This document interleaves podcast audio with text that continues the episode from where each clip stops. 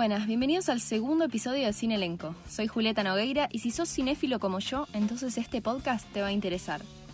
Como les comenté en el episodio anterior, hoy me toca tirarles un top 5 de directoras de cine. Y cuando hablamos de directoras, pasa lo mismo que con los directores. Nos encontramos con un montón de ellas que son increíbles, auténticas y un montón son incluso infravaloradas y merecen ser reconocidas. Seguramente les pasa que si alguien les pide que les nombren tres directores de cine que conozcan, los primeros que se les vienen a la cabeza son hombres. Pero lo cierto es que hay numerosos trabajos y excelentes de primera calidad realizados por mujeres que no tienen nada que envidiar a otros. Es más, les tiro un dato no menor, la primer persona en ser realizadora de una película, fundadora del cine narrativo y lo que a futuro fue considerado ficción, y la primera en lograr mantenerse económicamente a través de esta profesión, fue la cineasta Alice Guy, una mujer que además de ser pionera en el cine, inspiró a grandes cineastas como Georges Méliès. Pero bueno, es por eso que voy a hablar un poco sobre la técnica, curiosidades, inspiraciones, leitmotivs y géneros de cinco de las tantas directoras de cine que merecen reconocimiento.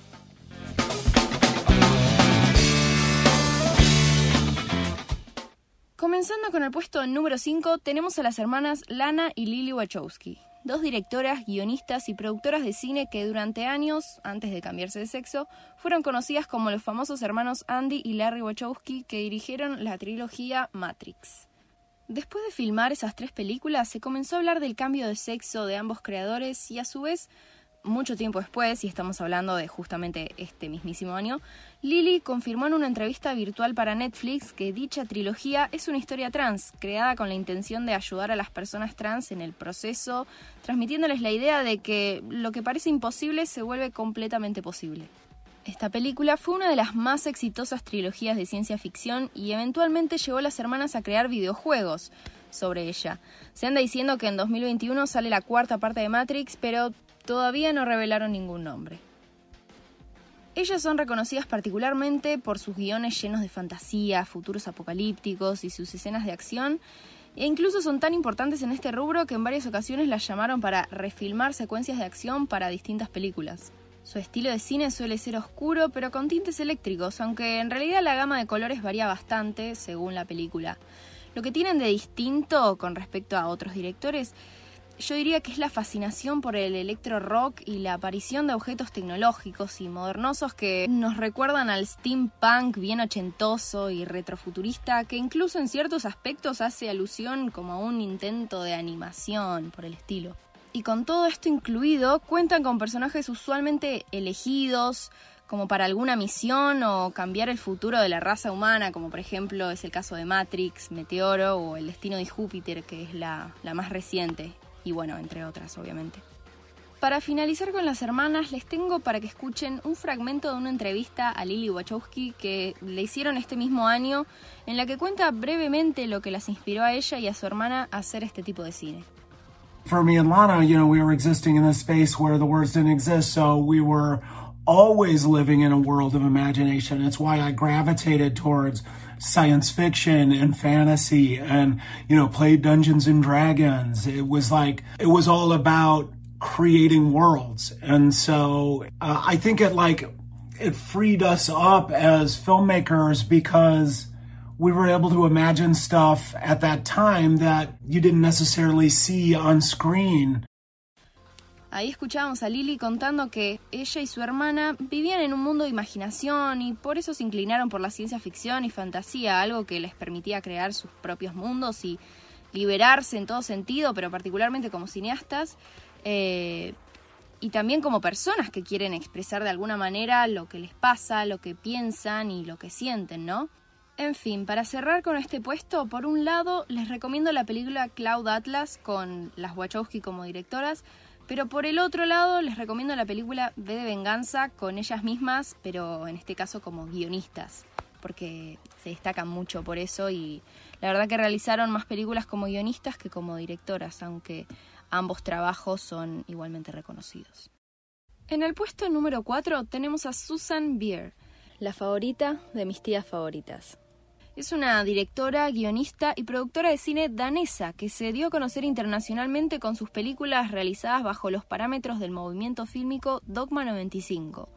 ¿Qué es este Dogma 95? Bueno, eh, hablando en criollo, Eh, es una forma de hacer cine más económica. Se enfoca en la historia, actuación y los temas. Y deja de lado, o mejor dicho, directamente rechaza todo lo costoso, los efectos especiales eh, sumamente extravagantes, tecnologías, modificaciones de postproducción y otras cosas técnicas eh, más caras. En estos casos, los cineastas tratan de dar mayor importancia a los procesos creativos y comunicativos de sus proyectos eh, y no tanto a las ganancias que pueden obtener a raíz de sus películas. La idea de este dogma era una mejora en el enfoque del cine que podría atraer más a la audiencia, ya que viendo producciones con estas características no estarían alienados o distraídos por la sobreproducción y así se podría, eh, digamos, configurar un público con el que se pudiese dialogar de otra manera. Pero bueno, de todas formas este dogma cayó en el 2005 porque tenía ciertas reglas que eran bastante imprecisas pero igualmente el género y la idea en sí ganó popularidad internacional y en gran parte gracias a su accesibilidad. Eh, despertó especialmente el interés en cineastas desconocidos o emergentes, ya que, bueno, uno, digamos, siguiendo este dogma puede realizar una película de calidad sin depender de grandes presupuestos como las producciones de Hollywood, por ejemplo. Esta directora, además del uso de este dogma, destacó por sus películas dramáticas y dramas románticos, esas que arrancan y ya sabes que vas a terminar con lágrimas. Sus obras usualmente tratan de familias, relaciones de pareja, niños y crea historias maduras y profundas que podrían suceder en la vida real o que mismo uno se da cuenta que suceden a diario. Vino haciendo películas con gente danesa hasta el 2007, cuando hace la exitosa Things We Lost in the Fire con actores norteamericanos. Escuchemos lo que opina respecto a las diferencias del mercado europeo y estadounidense. You know, I, this is a much harder market. This is a much tougher market, and and and and and it. I mean, the you know, I can see. I look at the ads, and I can see, wow. But I guess that that in in the states and in I mean Canada and the states and in Europe, you want to see movies which is about real people and which are entertaining and fun, and I think this one is one of them. So I hope it's going to work. Ahí Susan Bier comentaba que el mercado estadounidense es más duro, difícil y competitivo, pero aún así se la puede percibir confiada con su trabajo ya que lo que muestra coincide con lo que el público espera ver. Una peli recomendada de ella es In a Better World o en su idioma original, que no sé cómo se pronuncia, eh, pero bueno, se escribe Haevnen con H, que significa, en danés significa la venganza. Ya en el puesto número 3 tenemos a Kelly Rachel. Es una escritora, guionista y directora de cine estadounidense mayormente conocida por sus películas de estilo minimalista y realistas con un mensaje bastante profundo. Suele tratar temas sociales y de género con cuestiones feministas en la mayoría de sus películas, como también eh, temas de descubrimiento interno, eh, y también muestra viajes o travesías extensas e inciertas que terminan un poco inconclusas, pero para que el espectador saque sus propias conclusiones.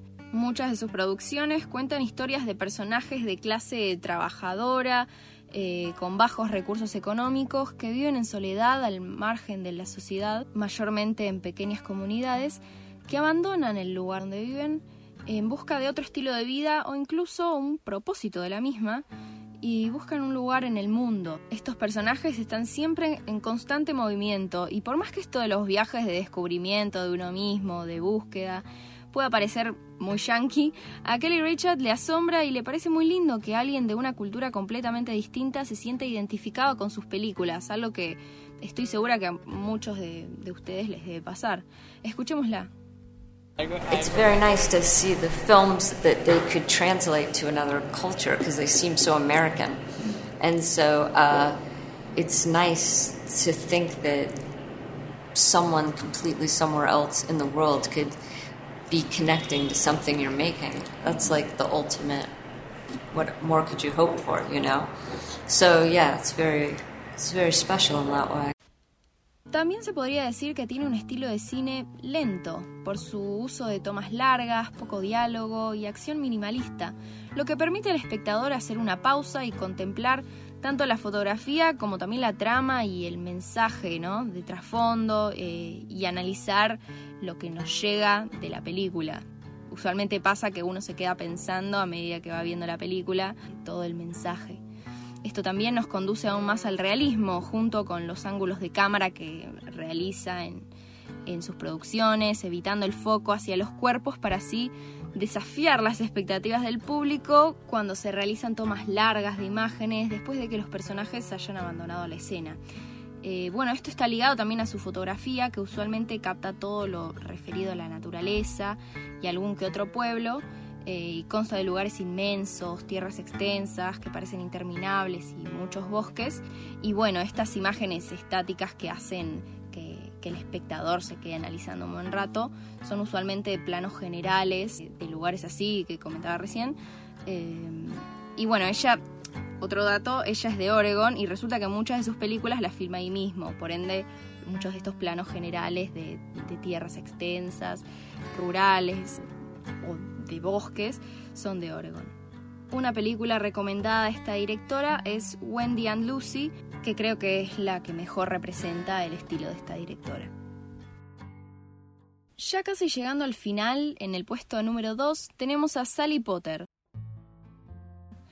es una directora de cine, guionista y actriz inglesa que además de eso colabora en algunas composiciones musicales, coreografías y el arte escénico de sus películas. Bien completa, eh, se formó en todos estos rubros de más joven y también, bueno, es una mujer que comenzó con su carrera audiovisual desde muy chica, a los 14 años, para ser exactos, con una cámara de 8 milímetros, con la que comenzó filmando cortos super caseros al estilo Super 8, hasta que terminó realizando grandes producciones y se convirtió en la gran profesional que es hoy en día. Sus obras destacan por tratar temas innovadores, experimentales, de culto y distintos entre ellas y en comparación a las demás también, a las demás que circulan en el mercado. Es una directora que cuenta historias que nunca fueron contadas y toma riesgos en cada uno de sus proyectos. Y además de hacerlo para no atarse a un mismo género o a idea constante, lo hace porque busca generar distintos impactos en la audiencia y a raíz de eso evaluar ella misma su propio trabajo eh, a través del feedback que recibe. No obstante, por más que sus trabajos sean completamente diferentes entre sí, siempre cuentan con un estilo formal y aspectos culturales, ya sea en el diálogo de los personajes, eh, por alguna conversación sobre temas intelectuales, por ejemplo, eh, como también la escenografía o fotografía relacionadas a alguna vanguardia artística eh, o algún pintor en especial, o mismo la música y coreografías. En una entrevista que le realizó la producción de los premios BAFTA a Sally Potter en el 2017, dijo que en los procesos de preproducción, producción y montaje de los proyectos cinematográficos, todos saben una parte en particular, pero ella como directora, en realidad, bueno, todo director, tiene la responsabilidad de la totalidad del proyecto y es la única que en verdad sabe lo que quiere hacer y lo que quiere comunicar. Es por eso que por más que el director tenga muchas ideas y quiera a veces hacer todo, lo más importante es poder conectar bien con la gente con la que trabajas. Escuchémosla. In the world of filmmaking, I think it's partly about the absolutely crucial business of building relationships with people, learning how to really connect with the people you're working with on both sides of the camera. So that they come into this world that you've constructed and they begin to embody it and flesh it out, and the work comes, becomes visible through their work. So they need to want to give everything they've got, and to do that, you have to give everything you've got to them. Ahí la escuchábamos hablando sobre la importancia de aprender a trabajar bien con la gente detrás y delante de cámara, para que puedan entender lo que querés transmitir y así poder llevarlo a cabo a través de cada área en particular de los que están trabajando en el proyecto y poder entenderse bien y llevar adelante el proyecto en sí y que se logre lo que el director quería. La película que les recomiendo de Sally Potter es The Party, que siento que es la más distinta entre sus películas y también en comparación a otras películas de otros directores. Y para finalizar tenemos nada más y nada menos que a Sofía Coppola. Es una directora, actriz, productora y guionista de cine estadounidense. Es de las mayores exponentes del cine independiente. Esta directora súper detallista unificó sus experiencias en actuación, modelaje, la moda y el diseño para crear un estilo completamente propio, especialmente con estos últimos dos, la moda y el diseño, y junto a sus selecciones de bandas sonoras que son increíbles. Al ver una película de ella se puede distinguir perfectamente esas facetas de ella por los tonos estéticos de ensueño, em, esa similitud con como si fuese una ilusión, algo irreal, justamente un sueño también.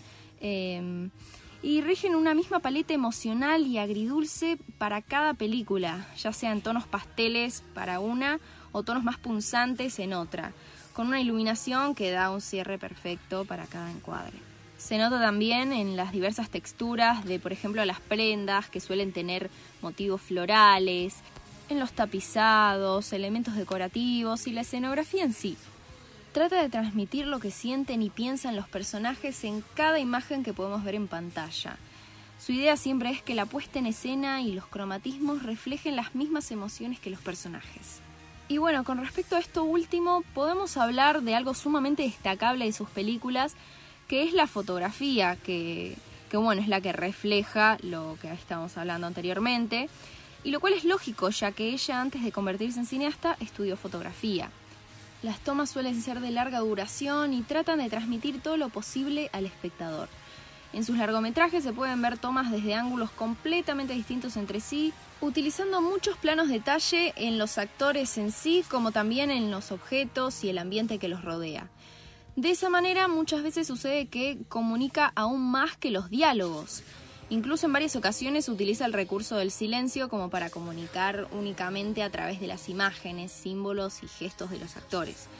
Son decisiones sutiles que toma con sus directores de fotografía, pero que justamente hacen diferenciar su trabajo del trabajo de otros directores. También su música, que como bien dije al principio, es increíble, sus selecciones de banda sonora para sus películas son excelentes y encajan a la perfección con el ambiente o con la situación que se está desenvolviendo. Hay una entrevista que le hicieron a Coppola hace poco en la que ella misma cuenta cómo elige las piezas musicales para sus producciones. As I write, I'm listening to music, and when I was writing Virgin Suicides, I was listening to Airs for album, and that's when I thought, oh, maybe I could ask them to do the music for it because it felt like this um, I wanted the film to be a memory, not set in the 70s. So how to use contemporary music to, but to feel like this kind of dreamy memory feeling about it. So, so yeah, I, I think about the music and the visuals early on, and that, um, and that kind of informs the the tone. So all my team can we can all be on the same page of what the feeling is. And I, I and I even give music to the actors, and we play music on set. Bueno, lo que contaba en el audio era básicamente que para escribir sus historias lo hace siempre acompañada de música, entonces siempre se le ocurren ideas en cuanto a la banda sonora en ese preciso instante. En ese momento se imagina visualmente lo que está poniendo en papel y analiza si va con la música que está escuchando y ve qué modificaciones puede hacer cómo adaptar un género musical de una época a otra y que se sienta natural, ve si su idea pega con el estilo musical que está escuchando, si ese artista que está escuchando podría ir o no y demás cosas. Algo que también hace diferenciar el cine de Sofía Coppola de otros, pero a su vez asocia sus propios proyectos, es el tema de la mujer, pero no con respecto al feminismo, sino que con la feminidad y la belleza femenina de la mujer. Sus historias suelen ser melancólicas y tener como protagonistas a mujeres y centrarse en ellas. Cuentan con rasgos femeninos en cuanto al argumento y desarrollo de la trama narrativa, como también en la belleza femenina de los aspectos visuales que se ven en pantalla. Ella también dijo que está orgullosa de eso y que son características que fueron potenciadas por su crianza. Ella se crió rodeada de hombres y por ende encontró su lugar y conexión con la feminidad de la mujer y lo ve como algo positivo. Es por esto que también dice que crea películas que a ella le hubiese gustado ver de joven y que no vio, y a su vez las realiza para un público joven. Para finalizar, de Sofía Coppola les recomiendo Virgin Suicides, su primer largometraje que no tiene nada que envidiarle a los siguientes. Bueno, ya llegamos al final del episodio. Al igual que en el episodio anterior, también podría hablar de muchas otras mujeres directoras que lamentablemente no son muy conocidas. Pero bueno, lo vamos a dejar para un próximo top 5. Espero que les haya gustado, compartan si así fue, se los agradecería y nos estamos sintonizando nuevamente en 15 días. Soy Julieta Nogueira, soy cinéfila y este es mi podcast Sin Elenco. ¿Te lo vas a perder?